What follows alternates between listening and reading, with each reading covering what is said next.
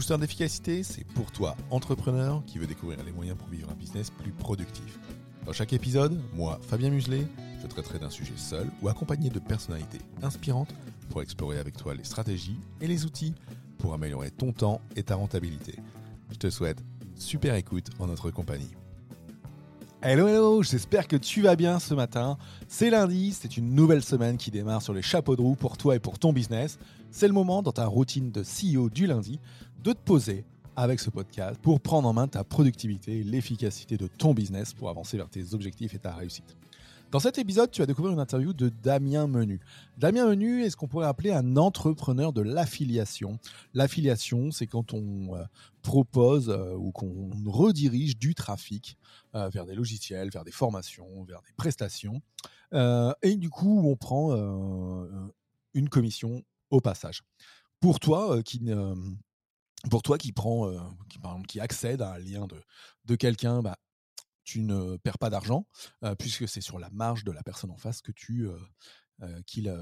l'intermédiaire en affiliation se rémunère. Tu verras dans cet épisode le parcours de Damien, ses réussites, ses échecs, comment il est passé de 0 à quasi 500 000 euros en affiliation en 5 ans. On parlera également de son futur, de comment il est aujourd'hui en business minimaliste. Je te souhaite donc une super écoute de cet épisode. Hello Damien, comment vas-tu ? Salut Fabien, je vais super bien et toi ? Écoute, ça va super bien. Je suis, comme je disais, dans une matinée batching d'interviews. J'utilise mes recettes de productivité aussi pour enregistrer les épisodes de podcast avec des invités. Donc, tu es mon deuxième de la matinée et très heureux. Super, encore d'énergie, c'est top. Exactement. Et puis, donc, je suis très heureux de te recevoir aujourd'hui puisque... ça fait quelques temps qu'on peut se suivre l'un et l'autre. Je t'avais découvert il y a quelques années. Et puis, par la force des choses, j'avais été client chez toi de formation ou autre. Après, tu as été client chez moi. Et après, je suis de nouveau redevenu client chez toi. Bref, nous sommes des entrepreneurs qui se renvoient la balle sur nos spécificités. Exactement. Donc, on pourra peut-être en parler tout à l'heure.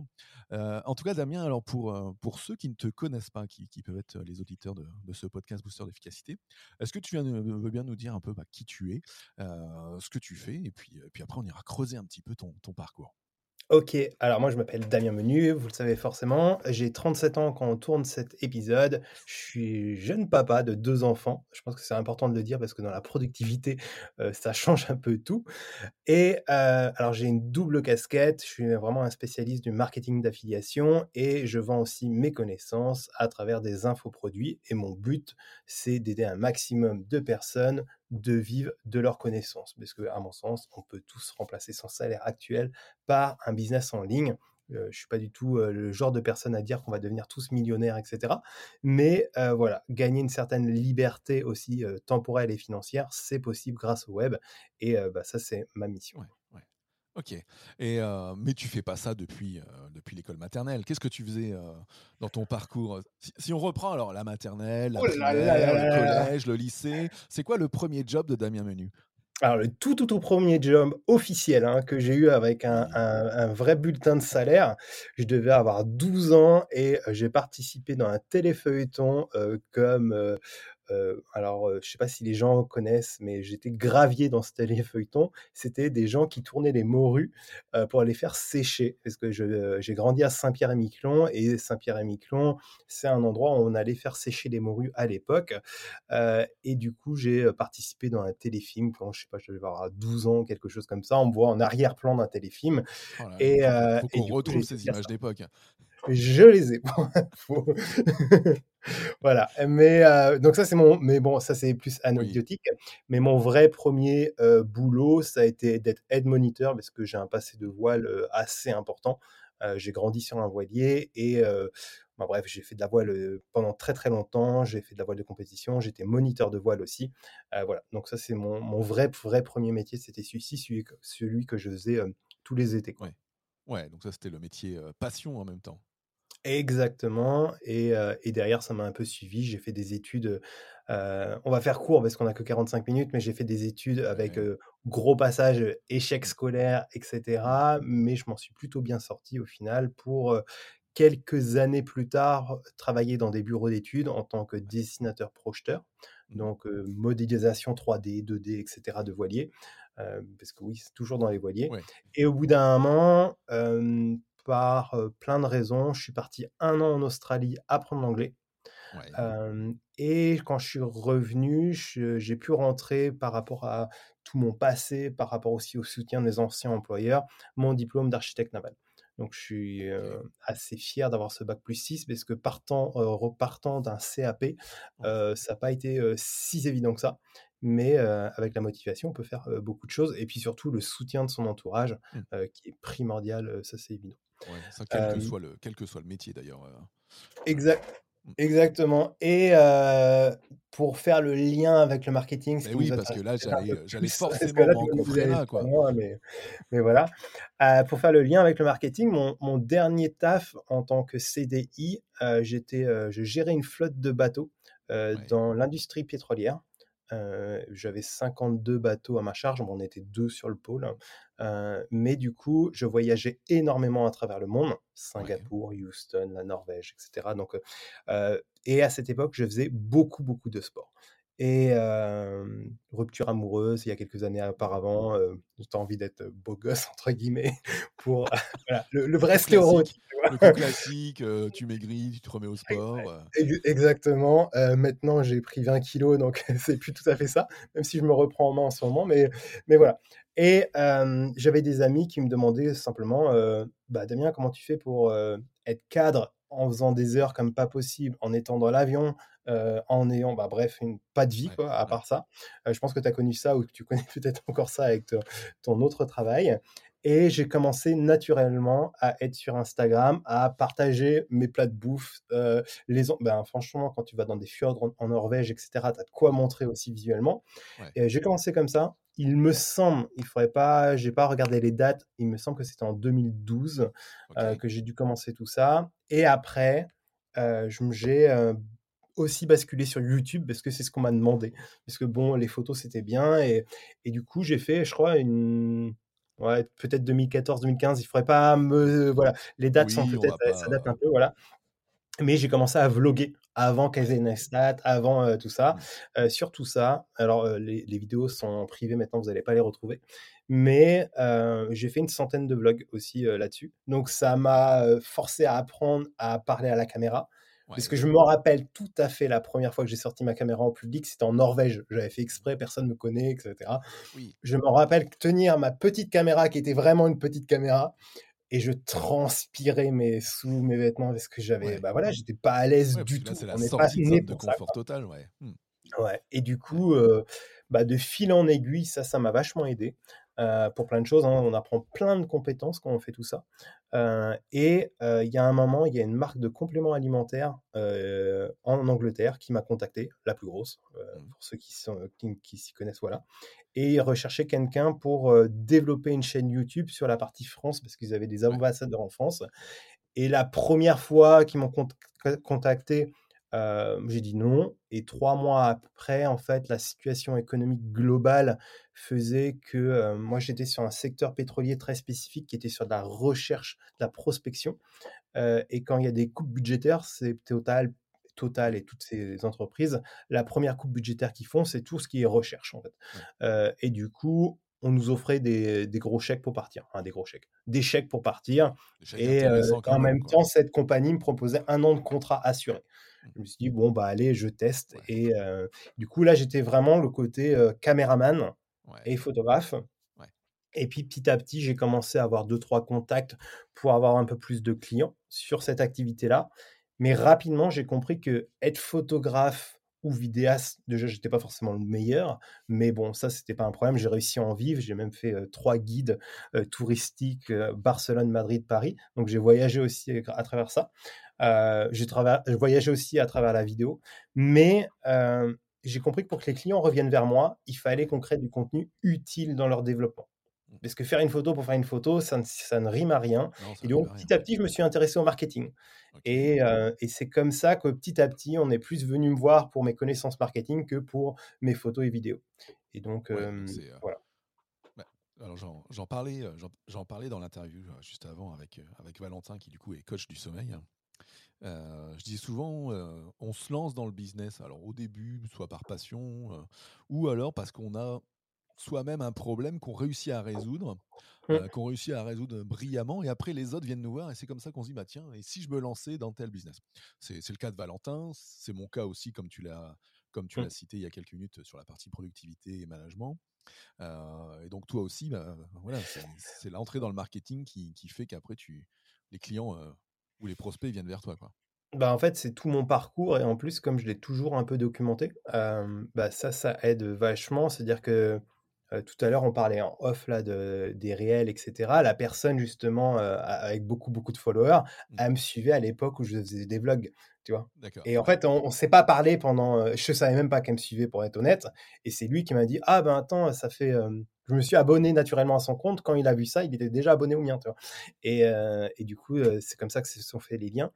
Et en fait, moi, j'aime bien ce côté... Et c'est ça que je transmets aussi à travers mes formations. C'est que je transmets pas de la théorie, je transmets mon parcours, mon vécu, des trucs très pratico-pratiques.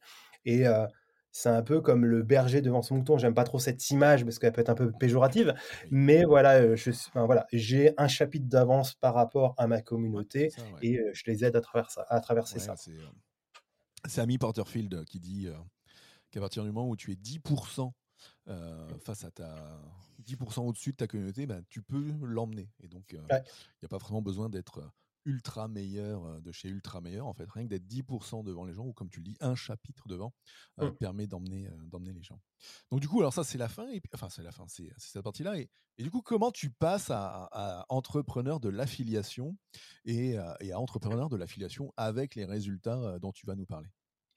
Alors ça, c'est assez simple. Alors quand on vient me voir pour ce côté marketing, je commence à avoir des clients uniques et d'être la personne dans l'ombre, en fait. Donc prévoir les stratégies marketing, comment on va vendre, etc. Et ça se passe plutôt bien parce que j'ai de la chance de travailler plutôt avec des personnes qui ont déjà des communautés. Donc il n'y a déjà pas forcément ce côté communautaire à créer, parce qu'ils l'ont déjà, mais ils n'arrivent pas à le monétiser.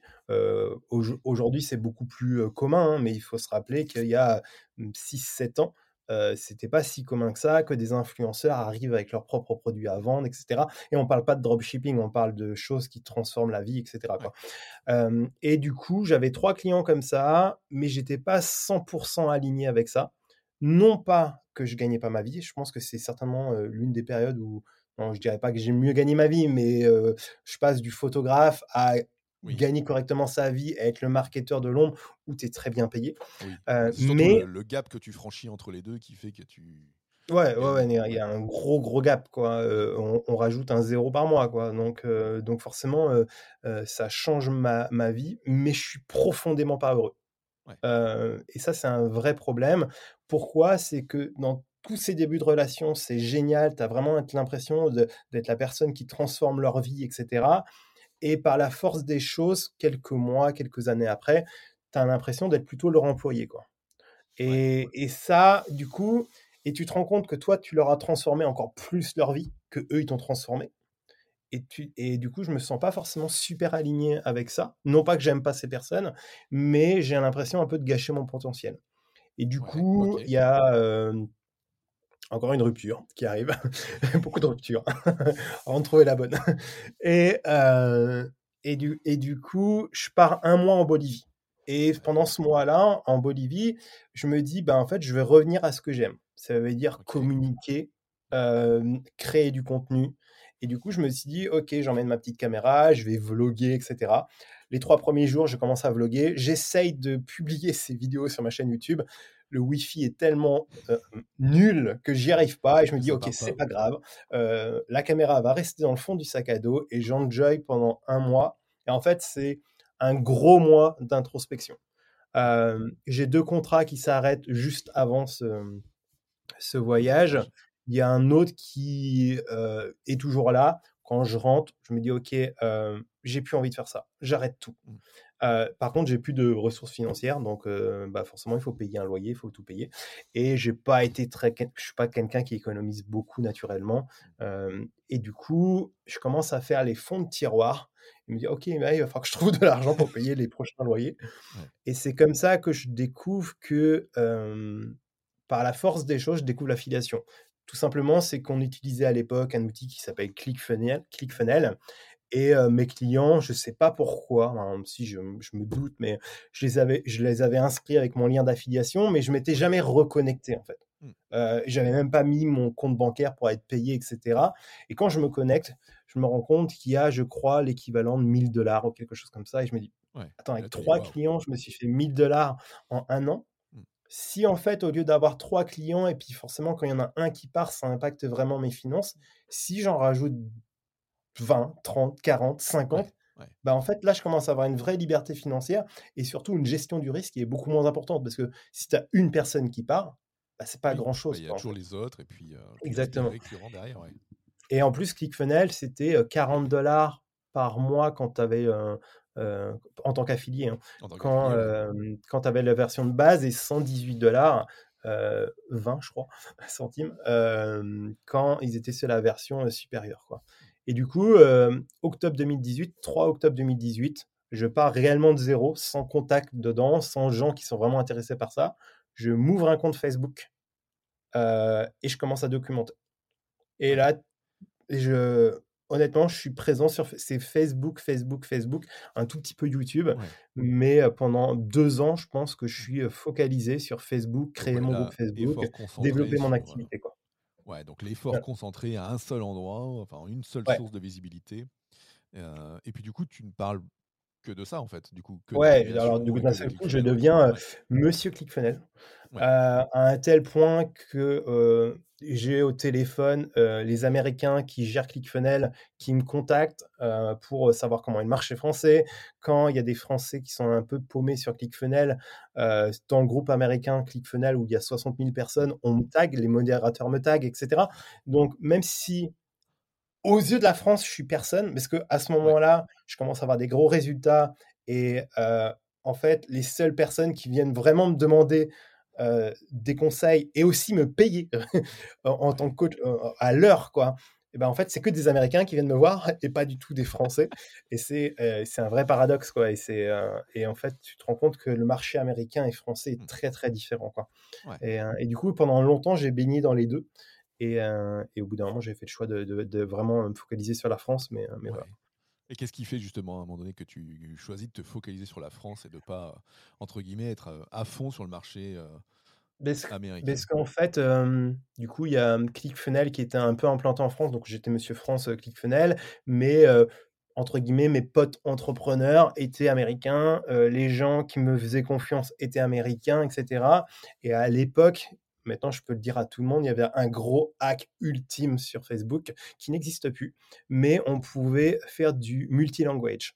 C'est-à-dire que quand j'allais publier dans le groupe officiel de ClickFunnels, je publiais en anglais, mais aussi il y avait un petit bouton pour faire ta traduction en français. Et du coup, j'attirais beaucoup de monde comme ça, parce qu'en fait, j'étais le seul Français à parler français dans le groupe ClickFunnels, mais tous les Américains voyaient mon post en anglais. C'était le même post. Et ça, je l'avais beaucoup, beaucoup utilisé. Et au bout d'un moment, en fait, il y a avoir des résultats avec les Américains, tout en commençant à avoir des résultats en France, quoi. En fait, je savais que j'avais pas de poids face aux Américains, parce qu'il y avait des gros affiliés, etc. Mais il y avait personne qui assumait ce côté affilié en France. Et j'étais, je pense, l'un des premiers à partager à l'époque, mais ultra régulièrement, mes résultats en affiliation. Tu descends dans mon profil Facebook, c'est quasiment que des captures d'écran de ça, parce que l'argent appelle l'argent, la preuve sociale appelle la preuve sociale, etc. quoi. Et du coup... c'est pas juste partager des revenus, c'est aussi partager des choses. Oui, partager des choses, des recettes, des réussites. C'est le hook, en fait. Toi. Oui. Voilà. Et du coup, il y a un moment, il y a Aurélien Amaker, le créateur de Systeme.io, qui vient me voir et il me dit, j'ai développé le concurrent de chez ClickFunnels, tu devrais aller jeter un coup d'œil. Donc, c'est lui qui vient me voir. Et au départ, honnêtement, je gagne très bien ma vie avec ClickFunnels et je me dis, je ne peux pas mettre les deux en avant. c'est pas logique, c'est les mêmes solutions. Enfin, et puis après, pas exactement, mais après, ouais. Ouais. Du coup, moi, je suis partisan qu'un affilié, il peut pas proposer deux solutions qui résoudent le même problème, quoi. Créer des tunnels de vente, capturer des emails, etc. Enfin, c'est complètement illogique et du coup, t'as plus d'audience, au fait. Et du coup, je teste en sous-marin pendant 2 mois, j'ai pas de résultats. Et puis, 2 mois après, Aurélien vient me revoir et me dit « Attention Damien, là, je sens que ça va décoller en France. Je préfère te prévenir. C'est le moment ou pas. Ouais. » Et là, je me dis « Ouais, effectivement, c'est un peu le free du tunnel de vente et il va écraser le marché par le prix. » quoi. Du coup, on va pouvoir faire du volume, etc. Mais ClickFunnels, en étant anglais, en ayant une culture nord-américaine, donc même dans le marketing, dans l'utilisation de l'outil, risque de disparaître, et c'est plutôt ce qui est en train de se passer aujourd'hui, et j'ai bien fait de faire la surtout sur le marché francophone, puisqu'en fait, ClickFunnels, de mémoire, n'a jamais fait l'effort de traduire le logiciel. Ils avaient l'intention, hein, parce que moi, j'étais en contact à l'époque, mais non, je pense que le marché est trop petit au final, ou trop compliqué, ils ont préféré se focaliser sur le marché anglophone, voilà. Alors que... Et du coup, ça leur fait perdre une audience qui n'est pas non plus la plus démesurée pour eux. C'est là où après, Systeme.io l'a fait différemment en étant en français au départ et à aller parti s'attaquer aux autres marchés ensuite. Parce que, pour parler brièvement de Systeme.io, comme tu le dis, c'est un peu le free du tunnel de vente. Ça reste une solution simple qui, pour un débutant dans le business en ligne, est vite prise en main, je dirais, pour les fonctionnalités de base et puis te lancer vite fait, quoi. Ouais, et puis c'est un outil qui rassemble tout en un, donc en plus ça simplifie, si on n'est pas trop geek comme nous, ça simplifie aussi la chose, quoi. Moi je me rappelle, chez ClickFunnels, il fallait connecter ActiveCampaign, il fallait connecter plein de choses et moi j'aime ça, mais c'est une perte de temps monstrueuse, quoi. Ouais, perte de temps et perte d'énergie. Et puis dispersion, et puis plus tu disperses. Et puis des coûts financiers qui n'ont rien à voir, quoi. Ouais, exactement. Ouais. Voilà. Pour des fonctionnalités, honnêtement, qui sont... Honnêtement, il n'y a plus vraiment de différence entre les deux aujourd'hui, voire même sur certains points, Systeme.io, à mon sens, a vraiment pris le pas, quoi. Tu vois, du style, les codes promo, ça n'existe pas, toujours pas chez ClickFunnels, quoi. C'est aberrant, quoi. Toi. Donc, et bon, bref, on n'est pas là pour dire le bien ou du mal. En tous les cas, peu importe. Dans le développement d'un business, ça reste que des outils. Et ce n'est pas des outils, on sait très bien, qui font le succès d'une personne, quoi. Voilà. Alors du coup, tu me fais embrayer sur succès. Alors du coup, les résultats de l'affiliation Systeme.io par Damien Menu, c'est quoi alors ? Alors aujourd'hui, clairement, j'ai dépassé les 300 000 euros générés. Et... j'ai fait le calcul il y a très très peu de temps. Je crois que je dois être à 430 000 euros ou 440 000 ou quelque chose comme ça. Mais en gros, cette année, si tout se passe bien, je dépasse le demi-million de commissions générées, quoi. Okay. Donc à fin 2023, donc depuis 2018, depuis octobre 2018, le moment où tu lances. Je crois que j'avais fait le calcul, mais de mémoire... je voudrais pas dire de bêtises, mais ça doit être du style en moyenne 200 euros par jour si on partant de zéro, quelque chose comme ça. Donc rien que de business d'affiliation, donc de promouvoir un logiciel et les fonctionnalités logicielles auprès des tiers pour avancer. Il y a des logiciels, il y a des formations, il y a plein de choses qui en comptent, mais après en tout cas, ma principale source de revenus, même encore aujourd'hui, ClickFunnels me paye bien, quoi. Donc voilà. Yes. Parce que l'avantage, on est sur des abonnements payants, des outils qui sont au cœur généralement d'un business, et donc c'est pas l'endroit qu'on va quitter le plus facilement possible, sauf si ton activité s'arrête, quoi. Voilà. Ouais. Donc du coup, toujours affiliation, formation aussi. C'est quoi les produits de Damien Menu Alors, petit à petit, même si l'affiliation, pour moi, c'est le business model idéal quand on veut se lancer en ligne, pour multi-raisons, mais quand on veut lancer une activité en ligne, on veut vendre sa formation le plus rapidement possible, vendre son accompagnement, vendre son coaching, mais il y en a qui vont passer des mois, on va dire des semaines, voire certains des mois à créer une formation, et puis quand ils vont appuyer sur le bouton pour la mettre en ligne, ils vont faire 0 vente parce qu'ils ont oublié un truc tout simple. Sans communauté, sans trafic, on ne vend rien. Alors, il y a la publicité, on va me dire souvent, mais la publicité, ça marche, mais il faut un gros budget. il faut vendre des produits, il faut savoir ce qu'on fait, etc. Et la plupart des débutants qui essayent la publicité se retrouvent plutôt avec des dettes qu'avec des gains. Donc pour moi, j'ai une vision très particulière de comment lancer un business en ligne. Je ne dis pas qu'il y en a plein des possibilités, mais ma première étape pour moi, c'est de commencer par la création d'une communauté, pas forcément très grosse. On n'a pas besoin d'avoir des centaines de millions de personnes. Moi, je m'en rappelle... C'est les fameux 1000 vrais fans... Ouais, même moins que ça, honnêtement, on peut très très bien en vivre, sans partir sur des produits high ticket pour autant.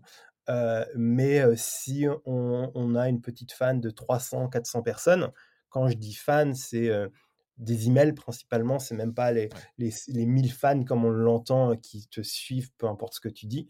Ben là, on peut commencer à se dire, ok, je vais commencer à vendre mes produits en étant intelligent. Du coup, pendant cette phase de construction d'audience, c'est là où on peut quand même monétiser cette communauté grâce à l'affiliation en proposant des produits des autres, etc. Le gros avantage, c'est que pendant toute cette période, bah, ça te permet de te focaliser sur apprendre le marketing, apprendre la rigueur, apprendre à communiquer parce que c'est pas forcément inné.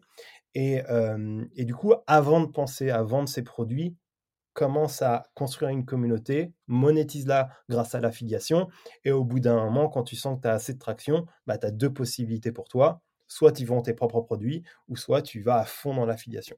Donc moi, j'avais fait le choix d'aller à fond dans l'affiliation et maintenant, bah, je commence, ça fait quelques années, mais je continue à faire de l'affiliation à côté. Mais ce qui me motive le plus, c'est de transformer la vie des gens. Donc j'ai plutôt la casquette d'infopreneur, coach par moment sur certaines personnes. Yes.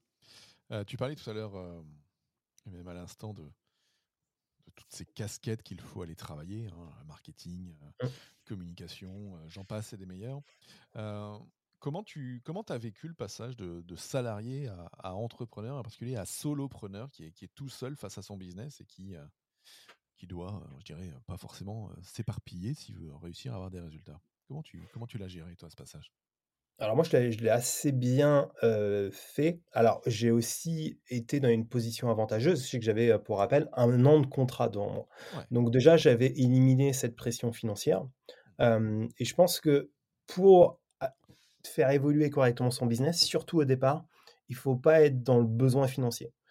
C'est-à-dire que ne quittez pas votre emploi. Est-ce que vous avez envie de créer un business ? Commencez comme moi je l'ai fait à l'époque. Alors, je ne savais même pas que ça allait devenir un business à l'époque, mais en side project, c'est-à-dire le soir, peut-être se décaler une heure le matin. Moi, je me rappelle, je travaillais un petit peu le matin, ma pause du midi et le soir énormément. C'était comme ça. Et puis, le week-end, c'était aussi orienté vers ça. Donc, moi, c'était vachement de la création de contenu, pour le coup. Instagram, vidéo, YouTube. Et...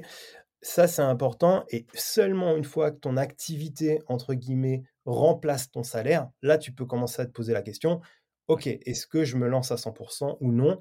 Parce que quand on commence à avoir des problèmes financiers, on ne fait jamais les bons choix. Oui, on fait souvent les bons choix pour l'instant T, gagner de l'argent, mais souvent, on perd un peu soit son éthique, soit son positionnement, soit on se retrouve à... avoir par exemple en freelance, on le voit très bien, accepter tout le monde et puis au final on se retrouve qu'avec des clients chiants, etc. Donc la première chose, stabilité financière, avoir 6 mois de côté, ça paraît pas déconnant honnêtement quand on se lance quoi. Donc faire les choses dans le bon ordre et en fait le business en ligne, parce qu'on regarde tous des success stories sur internet, etc. Mais ceux qui réussissent vraiment, c'est des années de travail. C'est pas arrivé.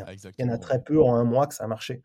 On va toujours me sortir une exception, mais c'est une exception, quoi. Oui, mais on va dire les 80% de ceux qui réussissent, c'est du travail à moyen terme, à long terme. Il n'y a pas de succès immédiat en business en ligne, à moins d'être... En moyenne, je crois que j'avais lu une statistique, mais c'est 5 ans, quoi. Alors, ça ne veut pas dire que pendant 5 ans, tu vas travailler à côté. C'est peut-être ta première année, tu as cette double casquette. Et puis là, tu gagnes peut-être ton SMIC ou un tout petit peu plus. Et là, tu te dis, OK, bah là, en travaillant au final, peut-être que 20 heures par semaine, parce que j'ai que ça, je quitte mon travail principal et je me focalise. Et bah forcément, si tu gardes toujours aussi... C'est marrant parce que quand on a cette double casquette, on est super bon en productivité. Jamais, honnêtement, je n'ai jamais été aussi bon en productivité de ma vie parce que tu n'as pas le choix en fait. Et que c'est là le risque quand tu deviens solopreneur réellement de se laisser un peu trop aller, quoi. Et ça, c'est un vrai problème qu'on a tous subi, je pense. Bah, j'ai toujours quand on est à l'école, on est rythmé par l'agenda et par les devoirs. Après, quand on est salarié, on est rythmé par les horaires de l'entreprise, par les échéances qui sont données par le patron à intervalles réguliers, par les collègues, par le cycle des réunions ou autres. Donc, en fait, on est dans des milieux qui sont quand même cadrés, dans lequel ton temps est cadré et du coup, entre guillemets, c'est tes interstices dans lesquels tu vas aller bosser. Et à l'extrême, quand tu es entrepreneur, c'est toi ton propre patron. Mais si tu passes de salarié à entrepreneur, tu n'as plus tout ce cadre. Ou même si tu passes de écolier à entrepreneur, tu n'as plus tout ce cadre. Et c'est là où on peut parfois vite se perdre dans ses priorités, en fait.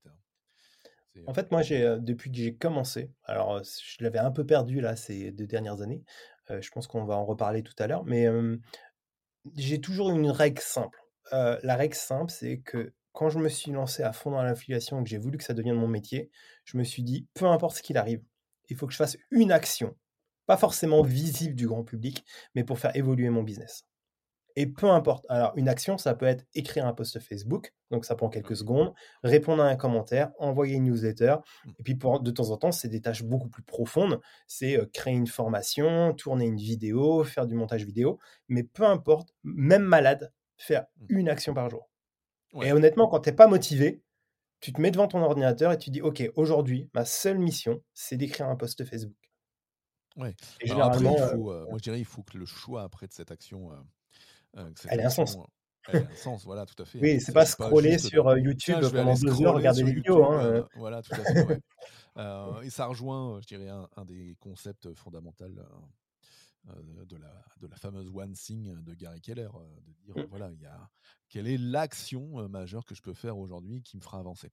Et là, je vais un peu plus loin. C'est un des livres que je recommande. Voilà quoi. C'est la notion que j'ai retenue de ce livre. Il y en a plein. Mais c'est l'effet domino. Et c'est simple. Hein. Ouais. Regarde, allez sur YouTube pour une fois, prenez 10 secondes, tapez effet domino et comprenez que le tout petit domino que vous êtes en train de pousser aujourd'hui en vous forçant, l'impact que ça peut avoir d'ici quelques années. Oui, tout à fait. Ouais.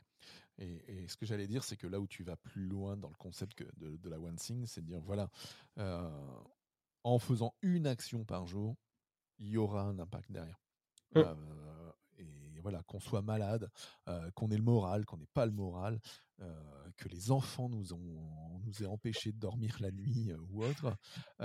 C'est ça se voit tant que ça ou Alors, je l'ai vécu il n'y a pas longtemps et on en a parlé avec Valentin dans l'épisode tout à l'heure. Mais c'est ça en fait, hein, c'est une action chaque jour à minima dans son business pour avancer. Et c'est ça qui permet d'avancer vers la réussite.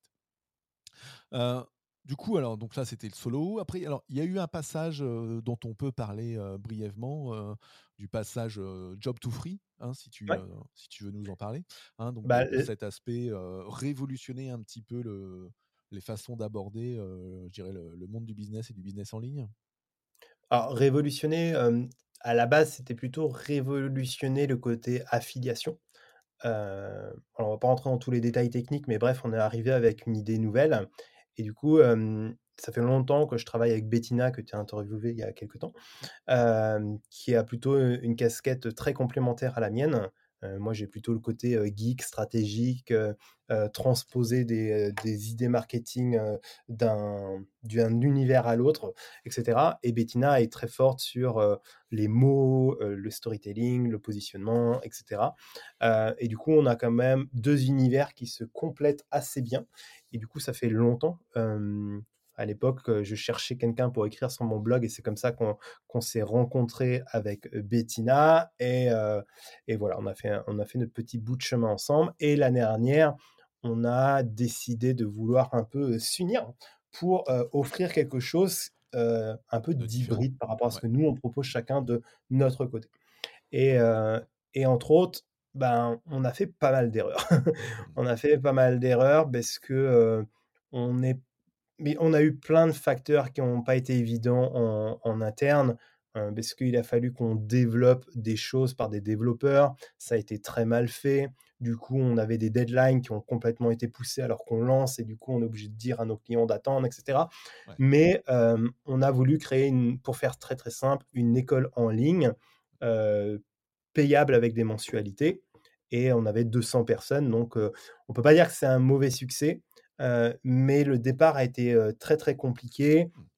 Et surtout, il y a un moment, on s'est rendu compte qu'à vouloir trop s'unir alors que travailler main dans la main, plutôt dans l'ombre, on a été obligé de diluer nos messages parce qu'on a quand même deux personnalités assez différentes, même si on a les mêmes valeurs, etc. C'est pas...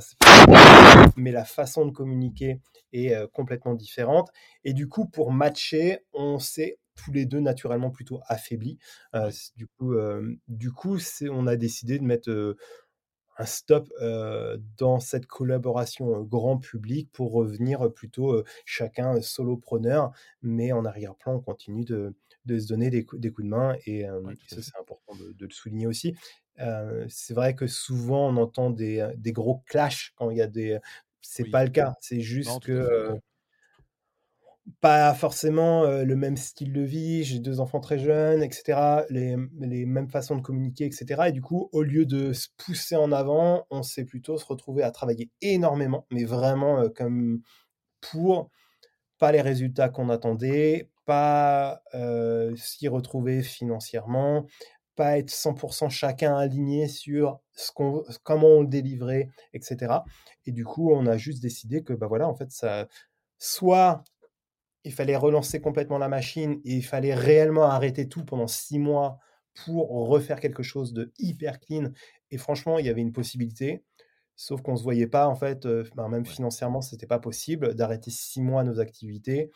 Et je pense qu'on s'était trop donné sur la dernière année pour se dire, OK, on a l'énergie de relancer la chose, etc. Et du coup... c'est un peu comme si tu lançais ta première startup, parce que c'était un peu cette idée-là, qu'on s'était planté, quoi. Voilà, c'est tout. J'ai appris énormément, en tous les cas. C'est ce que j'allais dire, en fait. On a la problématique franco-française de l'échec entrepreneurial et de c'est pas bien. Alors que... moi, j'en suis hyper content, honnêtement, pour le coup. Mais c'est ce que je voulais dire, c'est qu'après... Alors que, pour moi, un échec entrepreneurial, c'est comme un échec amoureux. Parce que... En fait, je peux vous donner précisément ce qu'il ne faut pas faire et l'une des principales. Je pense que c'est peut-être en conseil, là, avant qu'on embraye sur la fin de l'épisode. Voilà, tu as eu un business qui fonctionnait et qui va continuer de fonctionner puisque tu reprends pleinement là-dessus. Tu as décidé de monter avec Bettina une association d'entrepreneurs dans un business commun. Du coup, pour l'audience, on peut partager c'est quoi les mauvaises recettes à ne pas faire pour avancer. Et puis, c'est quoi, ça aurait pu être quoi les bonnes recettes En fait, du coup, par le fait qu'on a eu des problèmes de développement en arrière-plan, on a lancé un premier produit qui était dans le monde de l'infopreneur qui a plein d'affiliés, un peu révolutionnaire, parce que l'idée, maintenant on peut le dire ouvertement, parce qu'on ne le fera pas, mais c'était que nos affiliés, quand ils nous recommandent quelqu'un, eux, ils touchent une commission. Ça, c'est le grand modèle classique. Mais à l'intérieur des formations, tous les liens d'affiliation sont généralement les liens d'affiliation du formateur. Les tiens, les miens, etc. Selon. Et en fait, notre idée, c'était d'aller beaucoup plus loin pour les affiliés, parce que comme on vient... moi, je viens du monde de l'affiliation, c'est de rendre bien mes affiliés. Et l'idée, c'était entre autres de se dire, dans nos formations, ça ne sera pas nos liens d'affiliation, ça sera le lien de l'affilié. C'est-à-dire que, par exemple... Jean-Paul nous envoie un contact, Jean-Paul, ce contact de Jean-Paul achète, dans nos formations, ça sera les liens d'affiliation de Jean-Paul. Et c'est très... sur le papier, honnêtement, ça paraît ultra simple. Dans les faits, on a dépensé pas loin de 10 000 euros sur une solution qui était bancale. C'est pas forcément que de la faute des développeurs, mais en fait c'est un produit qui est beaucoup plus complexe et en plus du coup on pouvait plus utiliser Systeme.io qui est au cœur de notre business, mais on était obligé d'utiliser d'autres plateformes et du coup on s'est retrouvé à vendre sur Systeme.io, avoir Zapier qui connecte à WordPress, avoir plein de plugins WordPress et à piloter un véritable avion de chasse, alors qu'on prône, moi je prône le business minimaliste. Business minimaliste, oui, voilà. Tout à fait. Et donc ça, c'est c'était le premier lancement. Je me permets juste, parce que c'est super important pour la suite. Donc, on a fait un premier lancement sur cet outil. Deviens notre affilié, t'auras tes liens d'affiliation. Et en fait, on a vu que ça marchait pas terriblement. Donc, on a fait un deuxième lancement sur notre vision qu'on avait plutôt dans un an. Et en fait, le problème, c'est qu'on n'a jamais renommé ou rebrandé la chose. Et en fait, on a repitché plutôt une école digitale en ligne avec des lives réguliers, etc. Mais en fait, les gens, ils n'avaient pas compris qu'il y avait un vrai changement. Et après, on a refait une troisième fois sur, pour le coup, un business model ultra propre, etc. Mais encore une fois, on n'a pas pensé à renommer, rebrander, etc. Et du coup, en fait, ils ont eu l'impression qu'on pitchait toujours sur le produit de départ qui, en fait, n'était plus du tout le même. Et ça, c'est un vrai problème. C'est, en fait, de ne pas prendre assez de recul et de se dire, en fait, ben non, en fait, je suis en train de développer un autre produit qui n'a complètement rien à voir. Il faut que j'informe correctement mon audience pour qu'elle revienne voir ce nouveau produit. Ouais. Voilà. Et donc ça, c'est prendre du recul sur votre développement, c'est important, et vous faire aider aussi. Ouais. Donc le conseil, c'est quoi alors ? C'est savoir prendre du recul pour bien identifier ses produits, c'est savoir parler à son audience. Il y a ça, et puis aussi la notion de shifter. C'est pas un problème de changer un peu de positionnement, etc. Mais surtout de bien l'expliquer. Mais pas seulement bien l'expliquer, mais que ça soit aussi parlant visuellement. Parce que quand tu vas recevoir une newsletter, etc. Ah ouais, en fait, il me parle de la même chose, c'est Job to Free, quoi. Ouais. Mais non, en fait, le Job to Free, il y a eu 3 produits différents, en fait, en quelques mois. Et du coup, en fait, limite, il n'aurait pas fallu l'appeler Job to Free. Il aurait fallu l'appeler peut-être le dernier produit, tartempion.com. Ah tiens, il lance un nouveau produit. Et donc ça, c'est bien communiqué, clarifier, mais pas le message exactement, et que ça soit impactant visuellement. Et peut-être que l'idée, ça aurait été juste de changer de couleur typiquement, ou changer de logo. Voilà, peut-être. Du coup cette expérience, donc comme tu l'as dit, vous l'avez mise de côté. Tu reviens donc à ton business minimaliste solo aujourd'hui, si j'ai bien compris. C'est quoi les next steps de Damien pour 2023 et 2024, puisque je sais que tu aimes toujours te projeter loin. C'est quoi la suite pour toi dans ton business ? Alors moi, clairement, là, je suis redevenu à... En fait, il y a 2 ans, par rapport à mes naissances, etc., de mes enfants, je me suis un peu perdu. Et en fait, ce que je me rends compte, c'est que là où je me sens bien, où je prends du plaisir, c'est transformer les gens. Et du coup, en ce moment, on est plutôt... chez certains marketeurs, et dont les tendances que j'ai suivies quelques années auparavant, c'est de vendre, et du coup on est plutôt sur des petits produits à très petit prix, et ça marche bien, on va pas se cacher, mais quand on creuse un peu, on vend beaucoup, mais on transforme pas vraiment les vies, et ça c'est un peu embêtant. Du coup, c'est de revenir sur ça et de se dire, ok, comment je peux réellement impacter et transformer les vies, et du coup c'est refaire une introspection sur moi, ce que j'ai fait, et mieux le distribuer avec des outils beaucoup plus pédagogiques, beaucoup plus qualitatifs, et pas noyer au final mon audience de plein d'informations, mais d'aller sur les points essentiels qui transforment vraiment les vies. Et après, par exemple, je dis n'importe quoi, mais moi j'ai une vision, c'est construire une communauté, et pendant que tu la construis, monétise-la. Une fois que tu as une petite communauté, deuxième niveau, vends tes connaissances, ou va plus loin en affiliation si tu as envie, mais vends tes connaissances sans prendre de risque. Ça veut dire que tu ne vas pas passer 3 mois à préparer une formation, c'est que tu vas faire de la pré-vente, quoi. Ouais. Et ça, c'est le vrai thermomètre. Ok, est-ce que je peux vraiment vendre à ma communauté ? Est-ce que je passe vraiment au niveau 2 en devenant infopreneur, ou est-ce que je continue à être plutôt créateur de contenu ? Et donc ça, tout ça, je suis en train de mettre en place cet écosystème qui est assez simple, encore une fois sur le papier, formation gratuite pour éduquer justement sur ces systèmes. Tu n'as pas envie de payer chez moi, ce n'est pas un problème, tu as quand même les étapes clés pour y arriver. Et après, si tu as envie d'aller plus loin, viens dans mes formations, niveau 1, niveau 2, et puis après, plus tard, sur des produits que j'ai testés, qu'on a testés depuis des années, les challenges, etc. Mais ça fera plutôt c'est des briques complémentaires, en fait. Et du coup, là, c'est travailler sur le socle. Voilà, donc là tu reprends le socle de ce que tu veux transmettre pour réussir à transformer les vies, donc toujours exactement. Avec des produits numériques, type formation ou challenge qui amène, on va dire, un peu plus d'interaction. Eh ben, super, Damien, écoute, merci à toi pour cette interview d'aujourd'hui. Moi, dans ce que j'ai pu mettre de côté pour les entrepreneurs qui peuvent nous écouter, ce que tu disais, que l'affiliation est un des business models idéal pour démarrer, donc pour ceux qui découvrent ce podcast et qui découvrent le business en ligne, c'est un business model qui est intéressant tel que tu le proposes, et c'est là où après ils pourront rejoindre ton univers pour voir un peu comment ça fonctionne et comment aller plus loin là-dessus.